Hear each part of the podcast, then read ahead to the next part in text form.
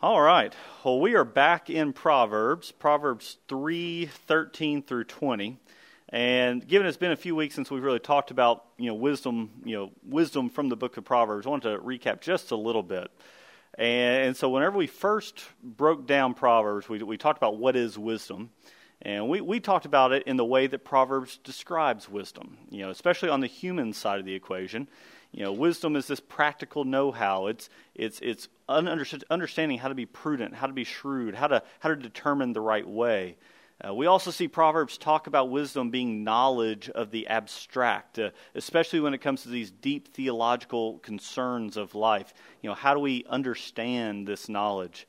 And we also see Proverbs talk about wisdom as this ability to to see through things, to discern, to and to make decisions, to make the right decisions in light of what we discern. But most importantly, we understand that any human wisdom we have is wisdom that has come from God. Wisdom itself existed in God before we get to experience it. So it all starts coming from the Lord. And so, what we understand, and I want to make sure we get clear in this lesson today, because it's going to be important as we go through it, is that wisdom itself is an attribute of God. Like sovereignty or love may be an attribute of God, wisdom in itself is in the essence of God. It's central to God's nature. Uh, it says, if we look at our passage that we have here today, if you've got your Bibles open, if you, if you just kind of skip forward to Proverbs 3, verses nine, verse 19, you see this. It says, The Lord by wisdom founded the earth. By understanding, he established the heavens. Uh, if we go to Proverbs 8:21, if you want to flip there for just a second, I want to read this to you. Proverbs 8:21 or I'm sorry, 8:22 to 31 says this. It says, "The Lord possessed me." And this is wisdom talking. Wisdom's being personified here. And it says, The Lord possessed me at the beginning of his work, the first of his acts of old.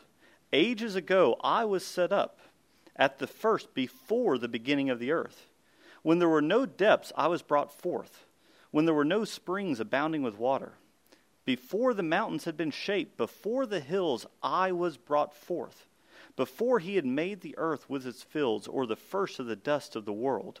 When he established the heavens, I was there.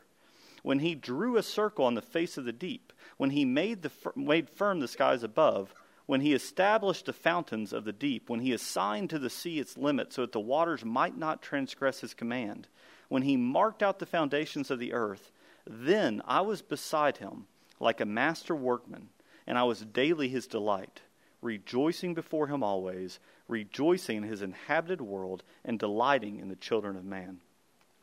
I want you to see that wisdom was there. Wisdom is reflected in the creation, right? It's embedded in God's creation. It was there for the beginning, it was there in the creation itself.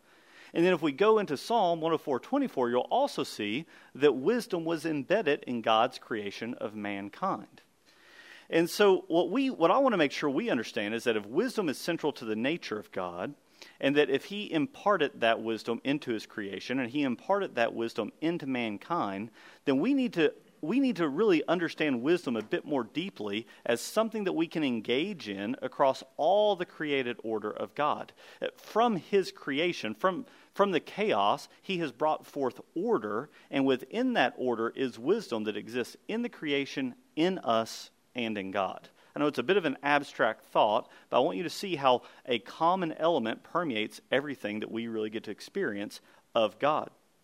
If we think about it this way, if we think about how God utilizes wisdom as his attribute in his creation, the wisdom of God is creative.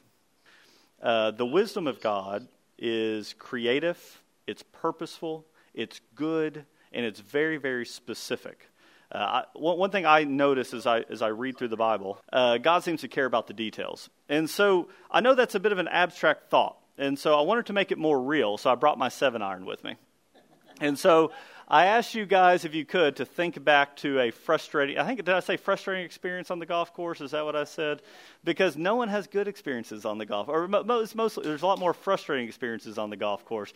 Speaking of which, Klossner, Josh Klossner tells me about this experience he had on the golf course last night, which was unparalleled to anything I've ever heard before. He had a skunk chase him not on one hole, but on three holes or four holes. And then he got frustrated that this skunk kept following them onto the golf onto the greens. And instead of, you know, doing what I think I would do and just getting out of the skunk's way, he decides to throw a seven iron, I believe, a seven iron at the skunk. Now, the skunk, like most of God's created order, would, would sense the threat and run away. What did this skunk do?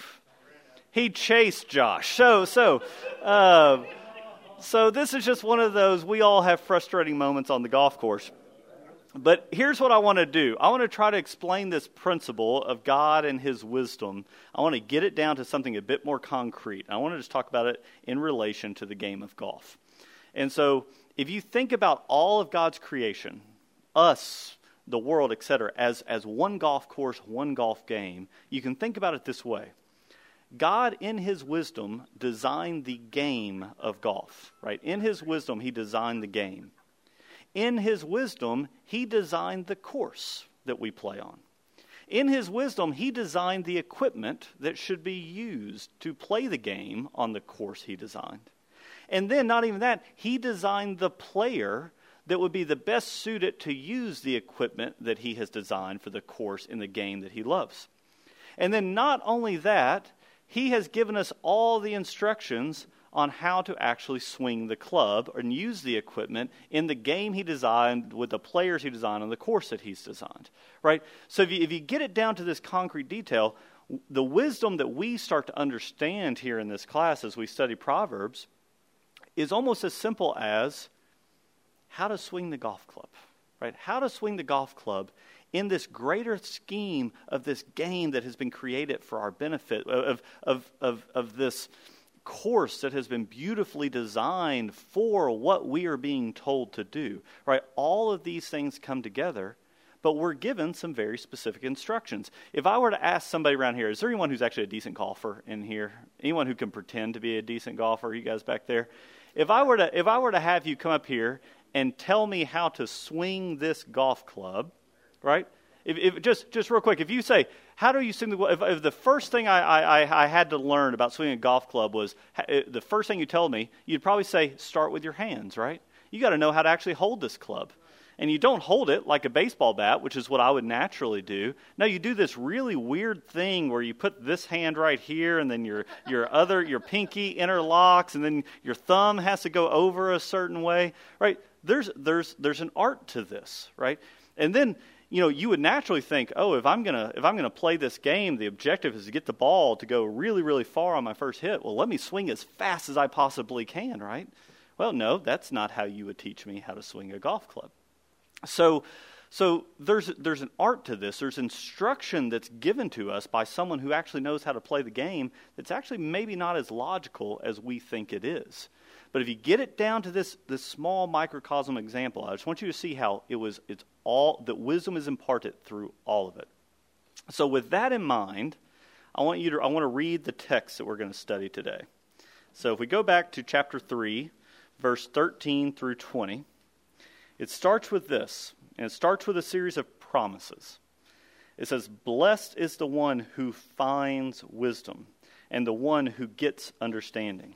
So, blessed, if you think about blessed, think about uh, one who can be considered fortunate, right? Uh, blessed is the one who finds wisdom, who gets understanding, who obtains it in some way. We, we then have, we go to verse 14. It says, For the gain from her, her being wisdom, is better than the gain from silver, and her profit better than gold. She is more precious than jewels, and nothing you desire can compare with her. Long life is in her right hand. In her left hand are riches and honor. Her ways are ways of pleasantness, and all her paths are peace. She is a tree of life to those who lay hold of her. Those who hold her fast are, are called blessed. The Lord, by his wisdom, founded the earth. By understanding, he established the heavens. By his knowledge, the deep, the deep broke open, and the clouds dropped down from the dew. So, if you look there from verses 13 to 18, I actually counted seven promises, right? Seven promises that I see that all start with Blessed is the one who finds wisdom, who gets understanding. So you see that right there. The very first promise there in verse 13. Verse 14, you see gain is better than silver, the profit's better than gold. Verse 15, nothing you desire can compare. Verse 16, life is in her right hand. Another in verse 16, riches and honor in her left hand. Verse 17, her way is pleasantness and peace. Verse 18, she gives life. Think about it as flourishing to those who hold her fast. Right? And what I notice about these promises as I went through is one, they're fairly bold. I mean, those are some fairly bold promises. But but the promises aren't the type of promises you might expect to hear, right? It, the, the, promises are not these promises that say that you're going to be wealthy and powerful, that uh, these promises are, are, not that you're going to gain these things of the world that the world considers good. The promises are fairly unique. The promises say this something as bold as, Nothing you can desire can compare to her. Nothing you can desire can compare to her. You know, instead of the promises of you being fulfilled through your possessions, it says you're going to find pleasantness and peace. She gives life, right? You flourish. Uh, uh, if you think about this, God is kind of saying, if you obtain the wisdom, if you, if you soak in the wisdom that I'm explaining to you, the wisdom that I've used, the, the, the rule book I've used to create the entire order of this universe, if you do it, you're going to get something greater than you could ever desire, greater than you could ever imagine. Not, you don't necessarily want this wealth. I'm going to give you peace and pleasantness, right? Doing it God's way, in short, you can think about this way doing it God's way is better than our way. Absolutely better than our way. The outcome is sweeter. Uh, the desires we have change. His way is better. And He's going to help us understand that as we accept and follow His wisdom. So, if you want to go back to our golf illustration here for a second, if you seek wisdom, the way that I feel like God is trying to explain this to us, you're going to start to see the course, the game, the player, uh, the equipment, the way you swing all interconnected. Uh, and, and, as we seek Him, as we, as we go to Him, we're going to accept His, his instructions. Uh, we're going we're gonna find that as we accept His instructions, we're going to consider it a lot more enjoyable, a lot more enjoyable to be out on the golf course right? Whenever I accept the fact that whoever has designed this game and designed this course wants me to actually play a successful part in this game, and he tells me the way to do it is to start with this really weird thing you do with your hands, right? And then keep your head down. And, and then whenever you go back, Go back slowly. Whenever you fall through, your back shouldn't be hurt, right? You know, when, you know he, he's given me these instructions. And he says, and when you do it, it's going to be really sweet. It's going to be really sweet. It's going to be so much better than what you can imagine. When you went out on this golf course, you thought you're going to get to have a good time with your friends, and, and you thought that you were going to get away from your wife for a while. You know, that's what you were desiring. But if you do it my way, you're going to enjoy the beauty of the trees. You're going you're to get to experience what it feels like to swing smoothly through that swing. You know, you're going to get to you're going to get to have conversation that's different because you're not going to be cussing every time you hit the ball, right? You're you're going to have something that is much different. You just have to trust me and know that what I'm telling you is the best for you. I've written the game. I've written the rule book. I designed this for you. So so as we think about this, what does this actually mean for us? Because what I see is I, is I continue to research through Proverbs and I read about what we're going to be talking about as we keep coming up. We're going to be given a lot of very practical instruction in Proverbs, right? We're going to be given, I mean, just very, very specific instructions. And, and I want us to think about it almost like God telling us how to swing this club right? How to play the game, right? And we have to trust uh, that what he is telling us to do is the best thing for us. And, and one thing you'll notice is, you know, as we swing these clubs, as we get the instruction about how to play golf, you know, we do get very specific instructions. And, and I want us to realize that we worship and we serve a very detailed God, a very specific God. I, I think as you read through Proverbs, you're going to find some very specific commands and guidance that, that almost looks as like, man, that, that seems to be going pretty deep. Uh, but we worship a very specific God. If you go back into the Old Testament and you read about the detailed construction plans that he had for the Ark of the Covenant, that he had for the tabernacle, that he had for the temple, I mean, you can get lost in all the details, down to the cubit, right? You can get lost in that. You know, if you, if you flip to the New Testament and you look at the teachings of Christ, you're going to find he's a very specific guy. He doesn't, he doesn't really mess with a lot of generalities. He says, I am the way, I am the truth, I am the life. No one comes to the Father but through me. Right? He is very, very specific. Uh, God tells us in His Word how to worship Him. Right? He tells us how. He tells us how to serve Him. He tells us how to forgive. He tells us how to love. Right? He gives us that specific instruction right? And we ought to listen to it just like we listen to the golf pro who tells us exactly how to swing this club, right?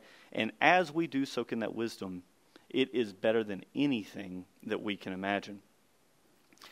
What I want to be careful of is that as we come to church and we come to classes like this and we engage, especially in Western version of Christianity, we tend to get in the habit of picking and choosing what commands of God, what pieces of His wisdom we actually want to listen to and what we want to follow. You know, we we uh, tend to think about, you know, well, that seems like a good idea, but surely, you know, that's not that big of a deal. But think about that logic, if you use that same logic back to our golf illustration. If somebody's giving you the complete instructions on how to swing this club and you decide to pick and choose which instructions you're going to follow, what's going to happen? Right? If I say, hey, I've got this whole uh, golf swing down, but I'm not going to do that weird thing with your hands. You know, what's going to happen? You're not going to roll over the club properly, right? If I, if I go, you know, that, that keeping your head down thing, that's only for losers, right? That's only for people who aren't very good. I'm going to look where the ball is going to go whenever I'm chipping on the green. That, then you're going to miss a club or top it, you know, and it's going to go a different way you know, if, if I sit there and I do the, the cardinal sin and I say that, that swinging slow and steady thing, that is, that's for the people who aren't, you know, gifted athletically, um, what's going to happen? You know, if you just choose to not follow one of the perfect instructions of how to swing a golf, a golf club, you're going to have a bad result. All of the instructions of God build upon each other. If you choose not to follow one, you are not being fully obedient to God's command. And there are consequences to that. If, if you follow all of God's command, but you say, hey, there's a lot in the Bible about not going into debt. I mean, there's a lot there about not going into debt, right? There's a lot there. If I say, yeah, that was written in a different time, though, and that's not exactly how the American economy works. And and and so, I'm just going to ignore that. Well, as I ignore that, well, then all of a sudden I'm actually captive to something different than what God was commanding. You know, I, am captive to it. And then all, all of a sudden, all that, that peace that I'm supposed to have, I, I have this anxiety now about this debt burden that, that is out there. Uh, and, and then when God asks me to go do something that requires me to take a pay cut, I actually can't do it because I've got all this debt sitting there. So obedience becomes a harder thing. And then I don't get to experience the joy that comes from those obedience right? Or if I, I just said there, it's like, look, I'm doing everything, but I'm, I'm not going to do that whole forgiving my enemy thing because you have no idea what that guy did to me, right? Think about the consequences of just disregarding one piece of the wisdom of God. God has told us, He goes, I've built the course. I designed the game. I gave you the equipment to use, and I gave you every piece of instruction of how to play the game. But follow me completely. Why are you not surrendering to everything I'm telling you to do? Trust me, because those promises that we talked about in this, in this uh, section of text, all those promises, those seven promises, they're real. Right? We, we've talked about this a lot in this class. We worship a God who keeps his promises. Those are real promises. But we have to trust that he's telling us the right way to swing the club. So, as I do, as I think about this, uh, where I wanted to end the lesson today was I really want us to really think through, spend some time either talking about your tables or, or online, or if you if you need to drop off, talk to your wife or, or someone you trust. But I just started thinking, what is it that keeps me from just surrendering to all of God's commands right? Just surrendering. Because we all have that one or that, that, that thing that we hold on to that we think we're actually more wise, right? There, there's something there that, that we say, well, now I, I'm going to do those things, but I've got to keep this thing for myself because it just doesn't make sense to me to give that up to. And, and just to help with conversation, for me, the reason I struggle with just trusting him and, and doing everything he tells me to do. The, the reason I struggle with just swinging the golf club the way he tells me to swing it, so to speak, is because of my pride. Right? Because of my pride. I, there is giving up everything, thinking that I don't have it all figured out, kills me at times right? That I'm not the smartest guy in the room, that, that, that there's a way to do things different than how I might think I ought to do things. It kills me at times, right? And I just, I struggle giving it up. Just like whenever I do have one of those perfect golf swings, which doesn't happen very often, I play golf twice a year, and they're both in charitable golf scrambles, right? So, so it takes me to about the sixth hole to get any good swing in, as as Josh and Gene can attest. Uh, but but when I do, every now and then, I get that perfect golf swing, right? You know, you know that feeling you get when you get that perfect swing. You know, the ball comes off soft, it goes exactly where you wanted it to go. It feels good. You don't grimace with the back pain. You know all that that that perfect swing. And, and I got that perfect swing by doing everything completely contrary to the way I wanted to swing the club. Right? I surrendered to somebody else's wisdom, mostly my dad who taught me how to play golf, right? I surrendered to the wisdom of my dad who surrendered to somebody else's wisdom before him of how to swing that golf club. I did everything different than what I wanted to do. I swung slow instead of fast. So when I hit that perfect that perfect ball, and then Maybe, maybe the next hole, I do it for a second time right in a row. Then I get cocky, right? I, I get really, really cocky, and my pride starts to take over. And what goes through my head is, man, if that ball went that far by swinging slow, imagine what would happen if I speed up this swing just a little bit. And in my own wisdom, in my own power, I'm going to hit the ball farther. I'm going to hit it straighter. I'm going to be better speed up the swing, and then I slice it into the woods and hit a car. So, what I want to say is, we all have those temptations, right? There's something that keeps us from surrendering. For me, it's my pride, right? But you all have that. God's going to give us so much great instruction as we go through this book of Proverbs about how to swing the club, how to play the game for our benefit. I want us to try to identify today what is it that's going to keep us from listening? What is it that's going to keep us from actually doing it? Right? Figure that out. Let's pray about it. Let's hold each other accountable for it. Because it'd be nice if we could all just learn how to swing this darn club just like he tells us how to do it. And for reference, if I've lost you guys in these illustrations a little bit, we're talking about obedience to God, not golf. Right? But but so but we got to figure that out. What's going to keep us from applying the wisdom of God, the wisdom that was there before us, the wisdom of His created order, the wisdom that is embedded in us? We want to seek and be obedient to God. What's going to hold us back? All right. Let me pray for you. You guys feel free to talk about it in your groups. Feel free to stay on on Zoom for a little bit if anybody wants to talk, and uh, we'll get out of here before everybody gets a little too hot. Father, I, I thank you for these men. I, I thank you again for this class, for our church.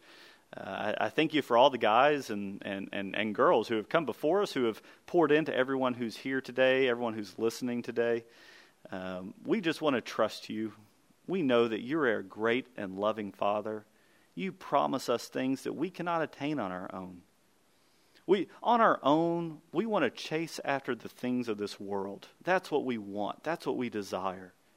But you've, you've got a better way. You've shown us a better way. And as we keep trusting in you, we experience it. We experience that your promises are true. We can be in the middle of absolute pain and suffering and experience your goodness. That doesn't exist in the world. We want to trust you. May you help each of us know what it is that's holding us back. May you give us the strength to overcome. May you overcome it. May we surrender to you. That's what you ask. That's what you tell us is best. May we find the ways to help each other as your body surrender to you. As you watch over these men this week, keep them safe, keep their families safe. May we all come back safely again next week. In Jesus' name, amen.